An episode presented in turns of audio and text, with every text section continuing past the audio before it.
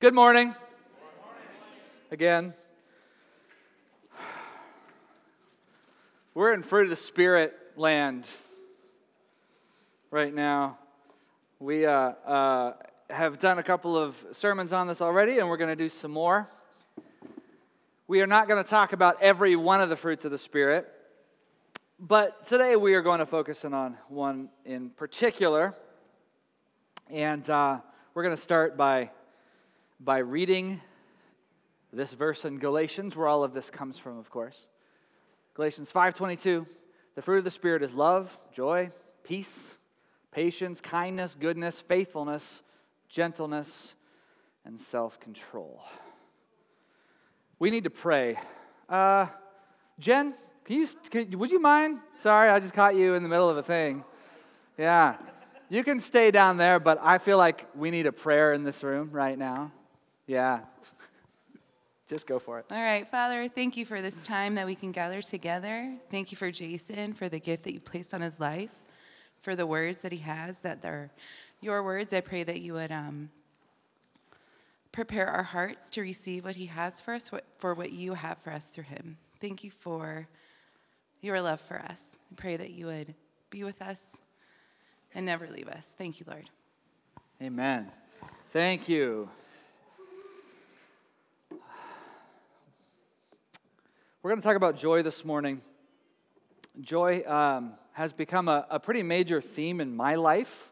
Um, I've just recently written a book about it, and um, it has um, been sort of an unexpected uh, theme that has come up. And, and, and um, so I want to talk, and I, am going to talk a lot about my story this morning. Um, and uh, forgive me for those of you who have heard a lot of this before um, I just felt it was right to, to talk a little bit um, about these things. And this is a theme, really, not just my, not just the theme that I've been on, but we have kind of been on. Doug, just a couple of months ago, did a, a sermon on experiencing joy and, and pain at the, at the same time, joy in the midst of pain. And uh, so it's, I feel like it's a theme that we keep getting drawn back into. And so we wanted to take some, some time this morning and talk about this.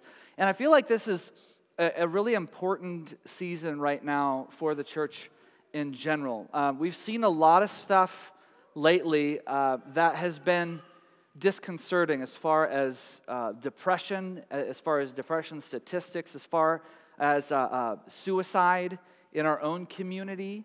Um, and it's, it's, it's risen much more on the, the national awareness as we had, you know, Kate Spade, uh, the designer, um, and then Anthony Bourdain. Uh, these, these high profile people that you can't believe would actually be going through a terrible, terrible time because they have what looked like, you know, very amazing lives, and then suddenly they're gone, and people didn't know that they were hurting, and, and it's a tragic thing.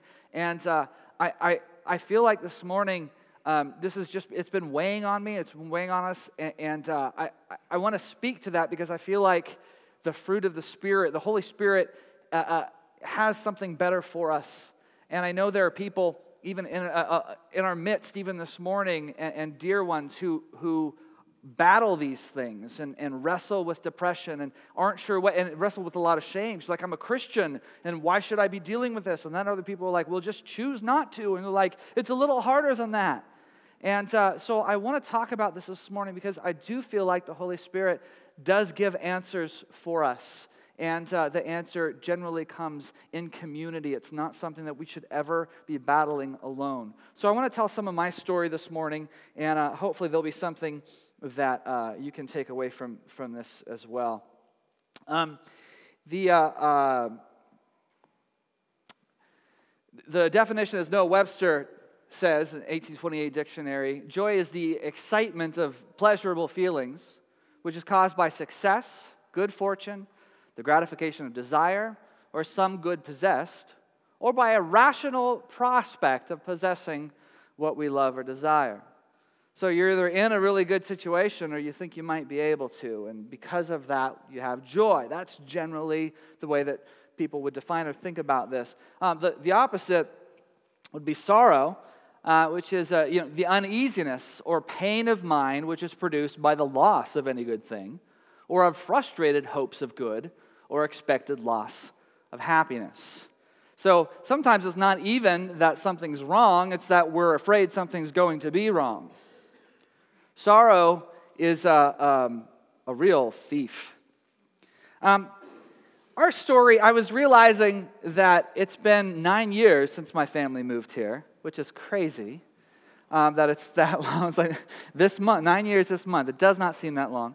But I was thinking about our life before we ever moved west. We were in California for a while before we came here, but uh, it was 2007 that we left Texas. Texas is my homeland. Um, I was uh, raised there, and then I left for a couple years and went back and was on staff with the Mission there for several years, for five years, um, teaching in this Bible school. And um, I, I felt like when we were there, I felt like there were some really cool, amazing things. Like when I started teaching the Bible, and I, th- there was something that sort of welled up in me, and I, it, was, it, it was good. And, and I, I just felt like this is good. This is what I'm made for. Um, this, I, I'm, I am where He's called me to be, and life is going to be super cool. And I had all these visions of the way that was going to be. And uh, so soon after, um, we, we ended up moving to, to California and got removed a little bit from some of that, and that was a little hard because we weren't teaching all the time, and I was a teacher, and that you know wasn't available. Um, and then uh, uh, we had these three things that happened uh, within a matter of months. One of them was um, uh, uh, my son Samuel was born with a hole in his heart, required open heart surgery. Um, another one of them was my son Jack and his uh, autism diagnosis. And another was our friend Karenita, who uh, um, had cancer again, the third time breast cancer. So all of these three things hit um, sort of in one season, and it kind of broke me in a way that I had never before been broken. I've said this many times. I grew up really privileged. Like, in, not in like the monetary sense or anything like that, but in the fact that I had people all around me who really loved me, cared for me. I had parents that were great. Uh, I never wondered, are my parents proud of me? Do my parents let? Never, I never dealt with that. And that's like an incredible privilege because most people cannot say that.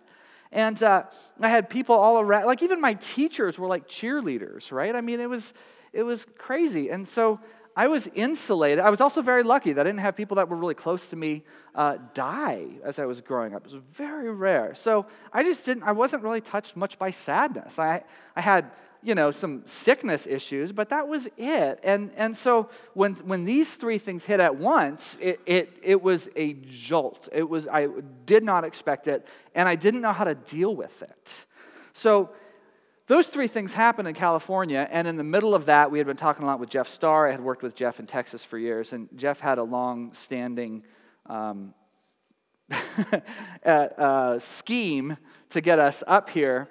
Um, and he took advantage of this situation and said, Hey, bro, why don't you come up? And we had been up here a few times before, and he said, Just why don't you guys just come up and just let us surround you? Let us, you know, do what we do. And little did I realize, oh, this is kind of what Christ Center does. they, they take people who are in really bad, hurting, you know, difficult situations, they just love them like crazy. And, and, uh, and so that's what happened. We came here, um, and we didn't expect to stay. Um, but we did. And in that beginning of that season, um, our family had, had gone to, uh, um, to some place to, to get some prayer for healing and then prayer for ourselves as well. And somebody had spoken this over me. They said, Jason, you need to repent of sorrow. And I didn't understand it because I was thinking, sorrow is not a thing with me because it never had been. It was weird thinking back to my days in Texas because I, there was a, I was one of the leaders of, of this, this whole group, and, and um, people said, they're like, you're the, you're the jolly teacher.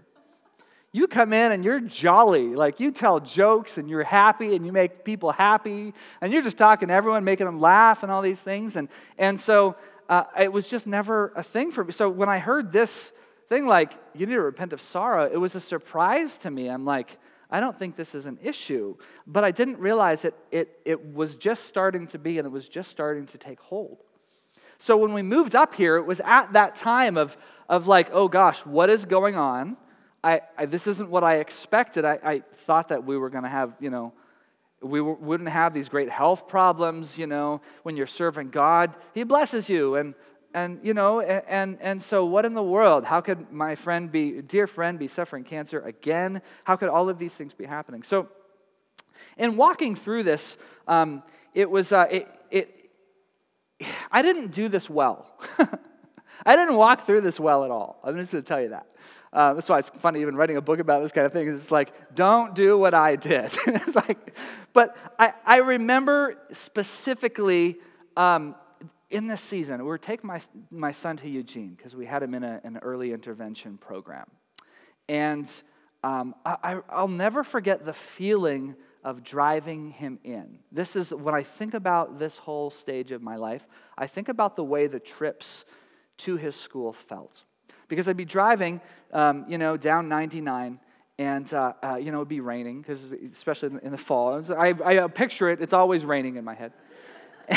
and, uh, and it, it, it, seemed like the clouds were lower than normal. Um, and then you had, you know, the Coburg Hills uh, in, in the east and the coastal mountains in the west. And then the clouds just felt like they were so low and they were leaking. and I, I have this thing, and the staff takes advantage of this all the time. They're cruel, very, very cruel people. I'm a little claustrophobic. And so they always try to get me into the middle seat in the back, you know, all that kind of stuff. They, but this is, this, that thing sort of, I felt claustrophobic in the middle of, of dealing with this sorrow and this jolt. I felt like, even as I was driving, like I was hemmed in by my situation. Like the clouds were getting lower and the hills were moving in, you know? And, and, uh, and the only thing I could see or feel was this, this thing in front of me.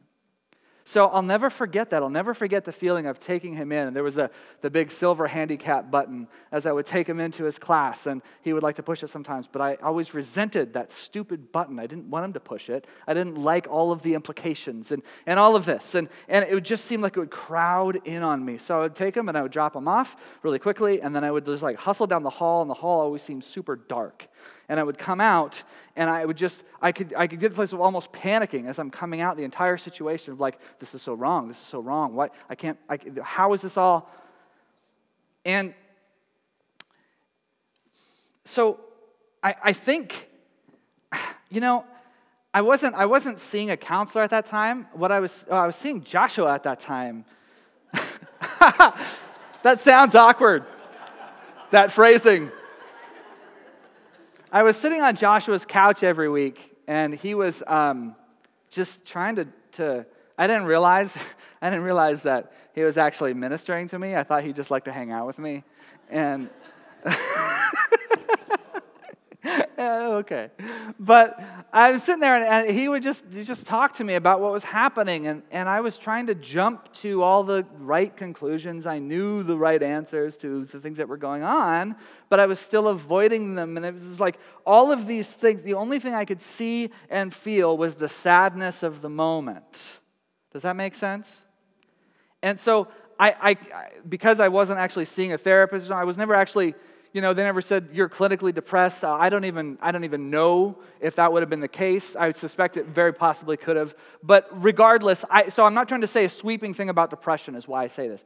But I, in my experience, here's how it felt. It, it felt like I was in a very small world where the only thing I could see or feel was the pain that was right there.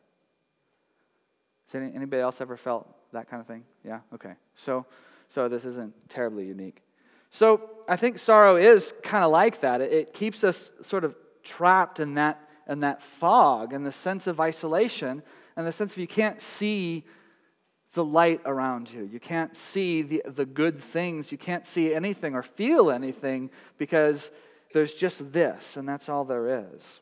Um, this, coincidentally, is why I think social media really contributes so much in this area of depression. There's all kinds of studies now that have been done. Like, I feel like every week there's new studies coming out. All these people waving these red flags, going, um, what have we done? And even, even Mark Zuckerberg has pulled back this year, going, okay, wait a second. All right, we're seeing all these studies that say people feel more depressed when they spend more time on Facebook. And so we need to do something because something is not right. So when the CEO of the company is saying, okay, our product, we realize is kind of you know something's up. And now Apple's trying to do these things with the iPhone now too to like help people deal with not getting so pulled in because this then becomes your world. So when you're already like this and all you can see is the thing right in front of you, social media can have extremely detrimental effects. Now, I mentioned this the other day um, of, of how uh, your phone tells you you're right all the time right? And it really does. This is the algorithm. The algorithm is what kind of stories do they like to read? Let's give them more of that. What kind of, you know, media commentators do they prefer? Oh, let's give them more of that. So basically, let's take the things you already think and let's dial that up to 11. You are so right. Oh my goodness, yeah, you're right about that. And here's the, your favorite reporter telling you you're right about that too. And then, you know, you go to your own personal social timelines and they're like, here's something else about you. Do you remember this time this person said this funny thing about you? It was true. Remember this time you took this picture and you looked amazing? You really did. You know, like it's all you. And and and and then you're in there and you're scrolling through and, and your window into other people's worlds also reflects on you because you're looking at your own personal situation so maybe you're sick right you're just like chronically ill and you wish you could get out. You, you know, you used to be able to ski back in the day. You're like, oh, it's, just sad. And so what do you do? You huddle in, and, and you're looking through your, your Facebook timeline and then you see your, your old high school buddy skiing. And you're like, oh. And everything reflects on your own personal situation. Now, I have a love hate relationship with social media myself because if it wasn't for social media, I probably wouldn't be where I am as far as being able to get a book out and like it's some great things and like being able to minister to people a long way away. It's something I never foresaw and it's something that God has done and it's been an utter surprise. So it can be beautiful and there have been beautiful things that have happened in that, even in my life. But I, the reason I harp on it so much is because I also see the downsides in my own heart and how when I'm not doing well, how this kind of thing can, can pull you in and make your world small again. It can make your world claustrophobic again. Are you guys following me? Okay. So, social media and, and, and the internet and all of these things, they keep you focused on what is happening right now. This thing. Right now, this situation, this world. Um, and, and we, we need perspective. We don't just need the right now. Here, this is some graphs here. Uh, this is actually from NPR, but these are stats from, you know, very objective sources. Poverty rates have been declining for decades. Okay, so in each one of these, it's a different country. It's probably too small to be able to read there. Uh, but uh, each one of these is a different region, excuse me, not country. Um, so uh, uh the, on the left side of each of the charts is 1990, and on the right side is 2013.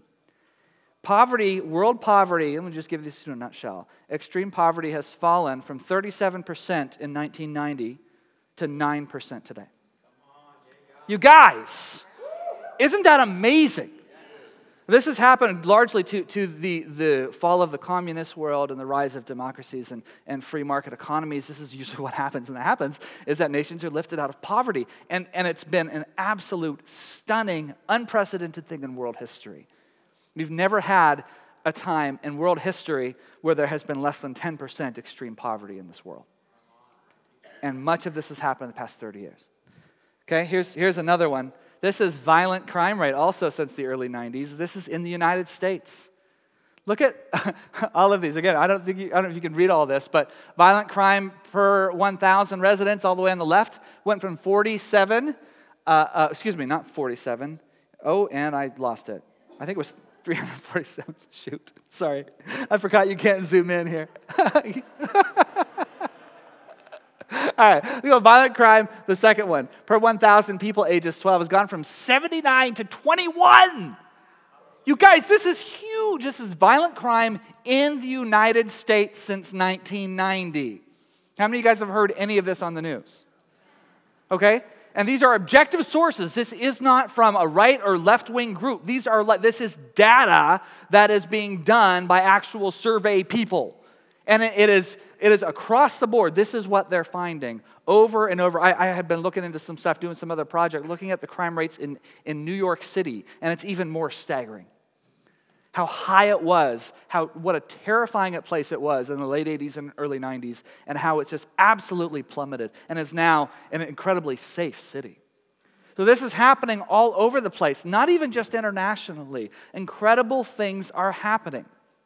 Um, uh, the same you could say about things like clean water and life expectancy and infant mortality the outlook for so many of the things that people are screaming about all the time, the outlook is actually excellent.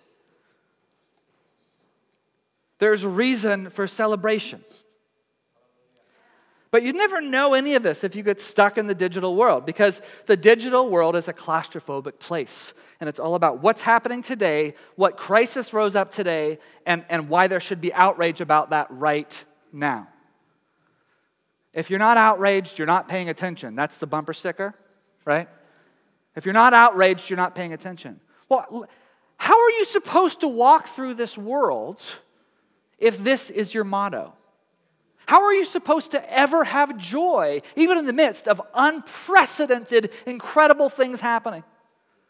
How are you supposed to, to, to walk with any kind of balance in life? You see, you can't even look at those statistics and go, Praise God.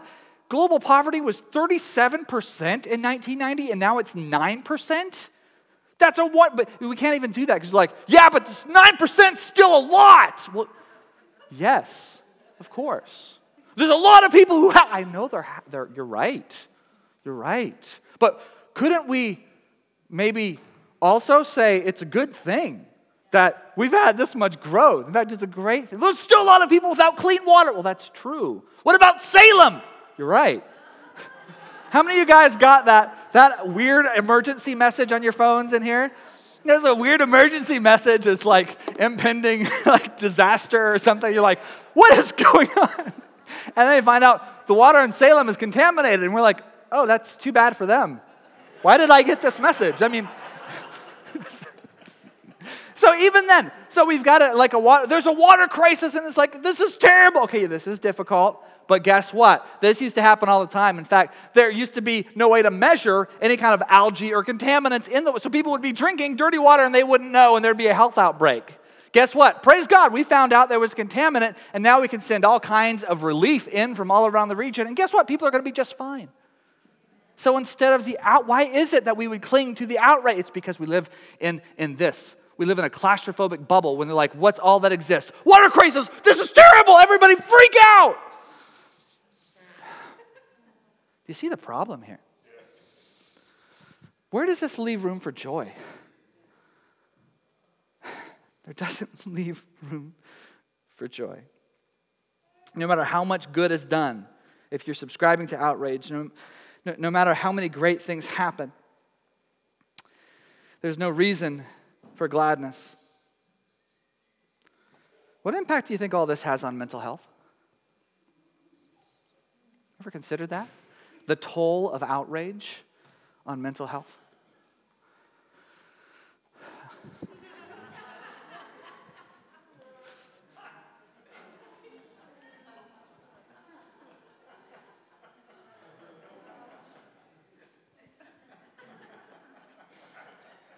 Outrage is not a fruit of the Spirit. Thank you, Sky Jatani.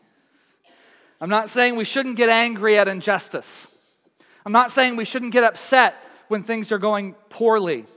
I'm not saying that when something bad happens or when we're going through a hard time, we shouldn't admit it. No, I'm saying the opposite. Please admit it. Please let's say where the broken places are. Please let's move for justice. Let's move for cleaner water in Salem, just like in Flint, just like in Africa, all these places. Let's acknowledge where the brokenness is.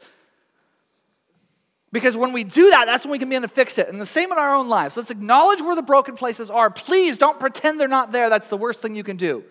Don't pretend the broken places aren't there. Acknowledge them. But you also then must acknowledge the victories. If you don't, you will you will go crazy. If you don't, it will drag you down. If you don't, you will wind up in this claustrophobic place where all there is is the pain that you're currently feeling, both your pain and borrowed pain from somebody else across the world. We've got to acknowledge the victories as well as the hard times. Your own intellectual integrity depends on it. Your own mental health, I believe, depends on it.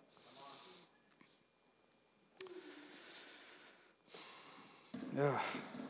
Okay. So, back to my story. It took a long time to work my way through the, the sorrow and the depressed. I was going to say depressed ness for you, Janae. Janae has this word ness that she throws out all the time. working through, working through the depression. Uh, and uh, in the middle of that, I'm like at my lowest point, right? And then Joshua takes me out to lunch with Pastor John and offered me a job. And it made no sense. I'm like, you, you guys realize where I'm at right now. We had an elders meeting about it. Like, you realize that I'm like at my lowest place right now. Like, yeah, yeah. You realize I'm like in my dark night of the soul. Yeah. You realize I have basically nothing to offer right now. Yeah. I'm like, so why are you doing this? You know, like what? And, and, and I'll never forget this statement that Joshua made. He said, Jason, we will not let you fail.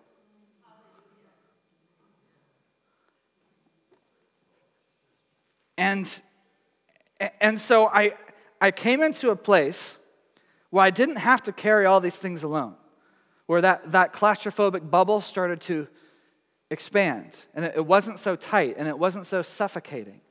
And I suddenly was having other people help me to see things outside of that fog. And I think, it's, I think this is so key to let people in because it's not, it's, you don't just need someone to rant to. And sometimes you do. I just need to get this off my chest, okay? Let's carry one another. That's what carrying one another's burdens is. What troubles you? Tell me what troubles you. Give me the unfiltered truth, even if it comes out ugly. Just tell me what's there, and they'll help you carry it. But it's more than that because it's, it's, it's let me help you carry it. And now let me give you a reason for joy as well. Let me help you see beyond that current sadness. As we moved forward, I had realized something about myself as we were up at a conference in McMinnville, Joshua and Janelle and I. And I re- had realized something as they're talking about different, I don't remember what the topic was, but I had realized something changed in me. I used to be a visionary in YWAM. Everyone who goes to YWAM either is already a visionary or comes out a visionary. You're always thinking about new big ventures that are going to happen in the world. And I always had ideas, always had the next big thing we were going to do and the great thing God was going to do. And I realized as I was sitting there that I had no concept of my own future. I never thought about the future anymore. In fact, when I started thinking about what do you want to do in five years or what's going to be, you know, my heart would start racing. I'd be like, I don't know, I don't want to think about it. And it was so weird I had, I had gotten, this thing had gotten so thick for so long that I was scared to think what God might do down the road because I was afraid more shoes were going to drop, you know? And so Janelle from across the table says this She goes, Jason, I believe this is from the Lord. He wants to help you to dream again. So she says that. You know I'm going to go here, right? She says that, and I am starting to, right? I start to get like oh gosh, like I knew it was right. I knew God was reaching inside me and squeezing something. I'm like, okay, okay. And I'm like, excuse me, guys, excuse me. And I got to run to the bathroom because I'm getting all emotional. I don't want to do it in public, you know. Joshua, I come back. He's like, what took you so long? And I'm looking at him like, trying to compose myself. And he's like, you went into the bathroom to cry? Who does that? Janelle says, everybody in the world but you. That's it.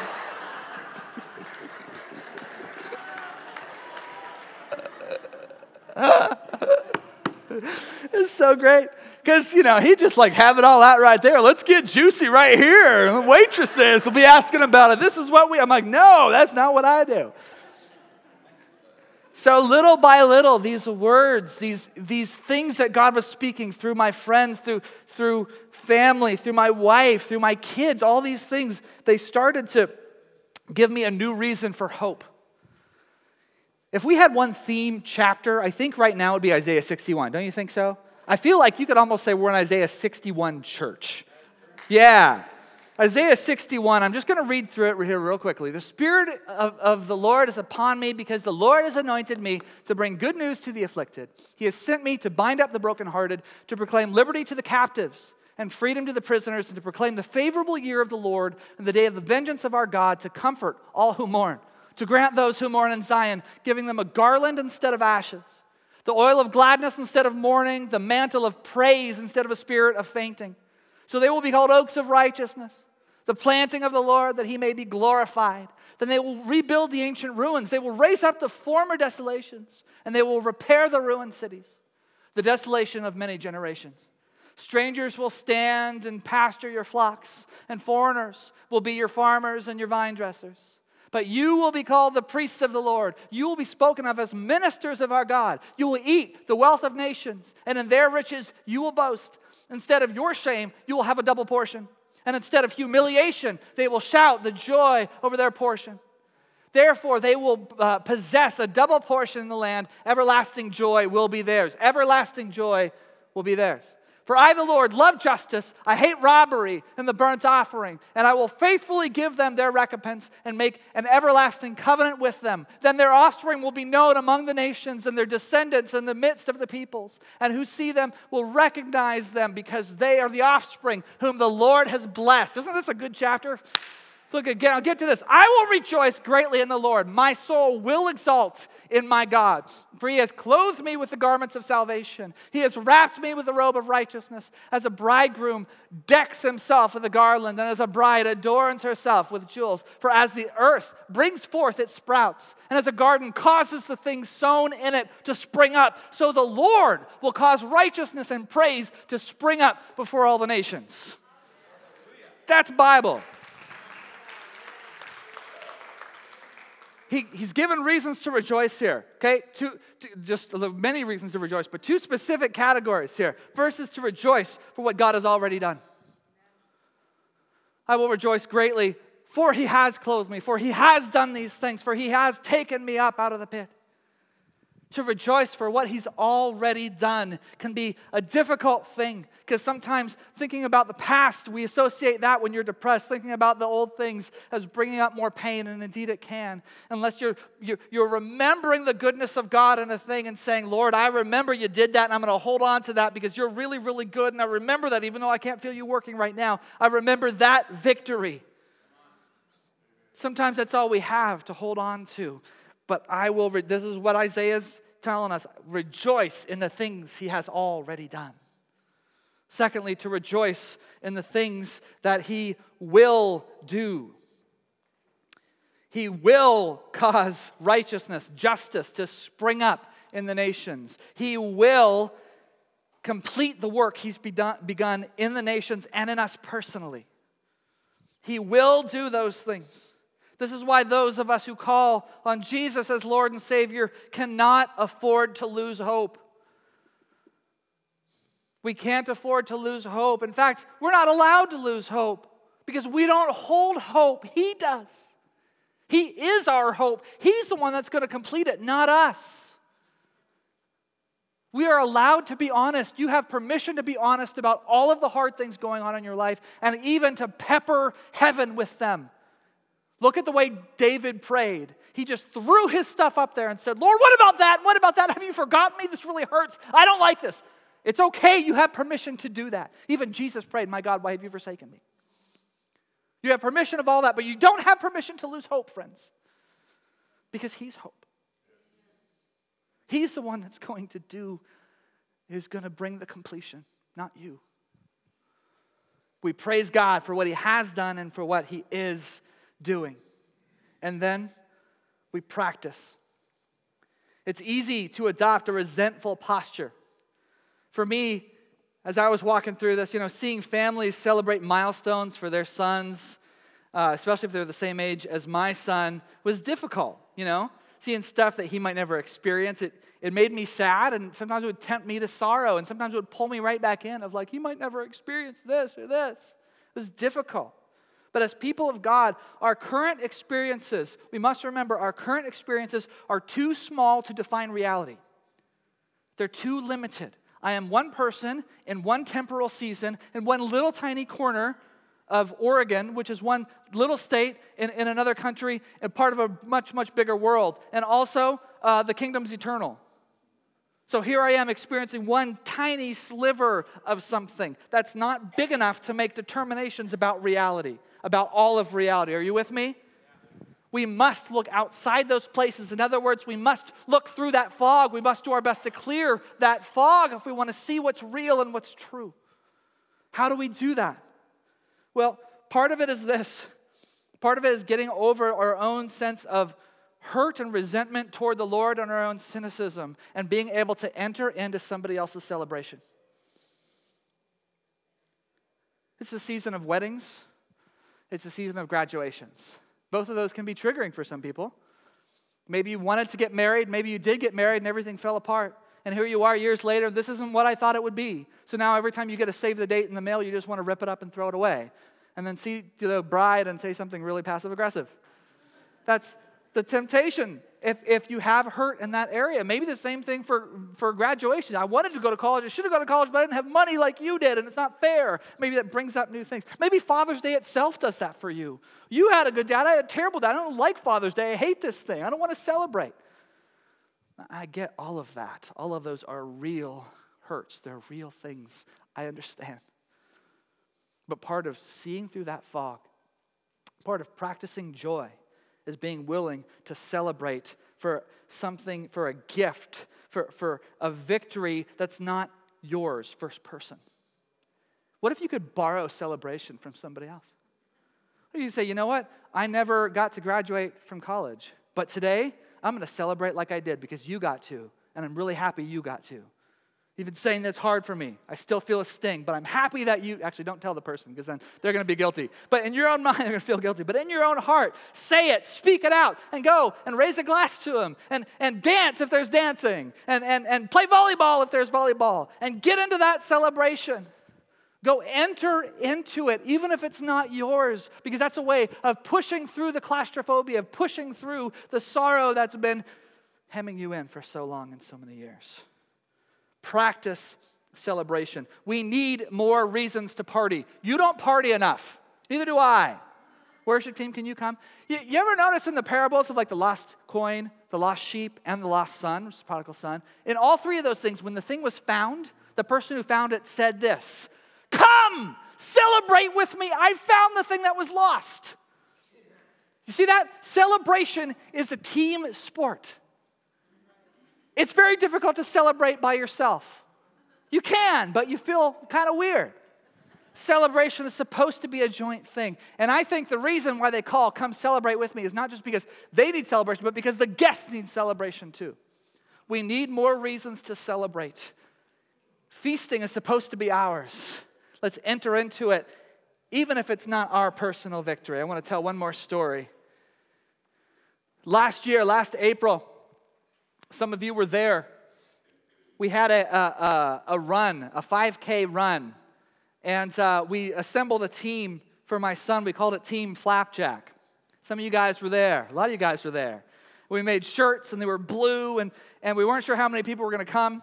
And uh, we got there, and there were over 60 people out there. Over 60 people had come to Alton Baker Park and, and we saw it, and they all, and we had the biggest team, even though it was our first time. We had by far the biggest team. You couldn't look through the crowd and not see like 10 blue shirts. It was amazing. And, and as we're, we're looking at this, we, we, we complete the day is just incredible. My son even understood that everybody was there for them. And it was just incredible. And, and, and there was news cameras out there, and, and, and, we made the news, and, and it was this glorious thing. And, and the next day, I'm sitting down with Doug Easterday, and I'm processing it. And Doug said this. He said, Jason, let yesterday carry you. Let it carry you. Let this memory of the goodness of God and let this community that rallied around you in a way that you've never felt before, even though they've already rallied around you for years, that thing, let that carry you because you're going to find times when it feels heavy again. And you're not always going to feel elated like you do right now. So you're going to feel down. It's going to start pressing you down again. But let it carry you. Let the goodness of God, as displayed yesterday on full force, let that raise your spirit up. And don't allow yourself to go in that bubble break through it. Friends, this is what we can do as the people of God. We can carry one another. And this is why depression and this is why sorrow doesn't have to, to, to linger because we can rally around one another, we can carry one another's burdens, we can speak into it, and we can remind one another of all the reasons for there to be joy. There might be pain right now, yes, but He's done good things. There might be pain right now, yes, but He's going to make all things better. There might be pain right now, yes, but you're not alone. And this is what he's calling us to as a church to be an Isaiah 61 church that reminds one another of all the reasons for joy. Here's what I want to do this morning. I know there's a lot of you in here who have loved ones that are dealing with depression or even suicidal thoughts. Maybe it's you yourself, but there could be a lot of people in here that have uh, dear ones in their lives that are dealing with this. Here's what I'd like to do I, Would you stand on their behalf? Okay? If, and it might, again, even if it's you, stand on your own behalf, but whoever it is, stand. Wow, okay, this is more than I was expecting, actually. Okay, here's what I, here's what I want to do. If you are around one of these people, can you lay hands on them? And actually, if nobody is laying hands on you because there's more of you standing than are sitting, lay hands on one another. Actually, I'm glad it worked out this way. Lay hands on one another because you can even give out in this place. It's a sacrificial gift. So lay hands on one another and let's take a moment as we, we sing through this first part and we are going to pray the Lord's blessing. Actually, don't, don't even sing. These guys are going to sing. Just pray the Lord's blessing and pray the Lord's joy over one another in the situation. Go ahead, guys. Let's sing that first verse. You are the one true God over all the earth, our King, and the Father's love who became our sin to save and to overcome by your glorious name. By your glorious name.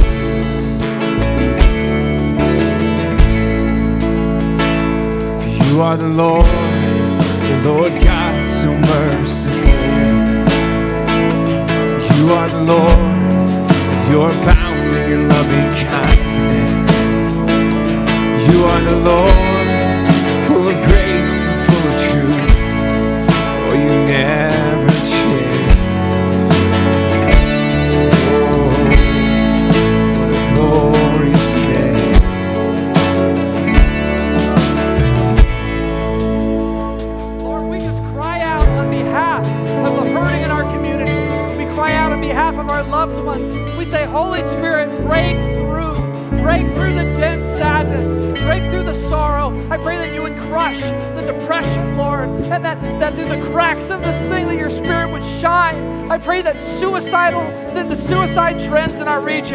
drop drastically. Lord, we pray that there would be an invasion of the joy of your Holy Spirit in every circumstance. And so, Lord, we ask on behalf of my brothers and sisters and the people they're standing for, Lord, come, Lord, come. Lord, come.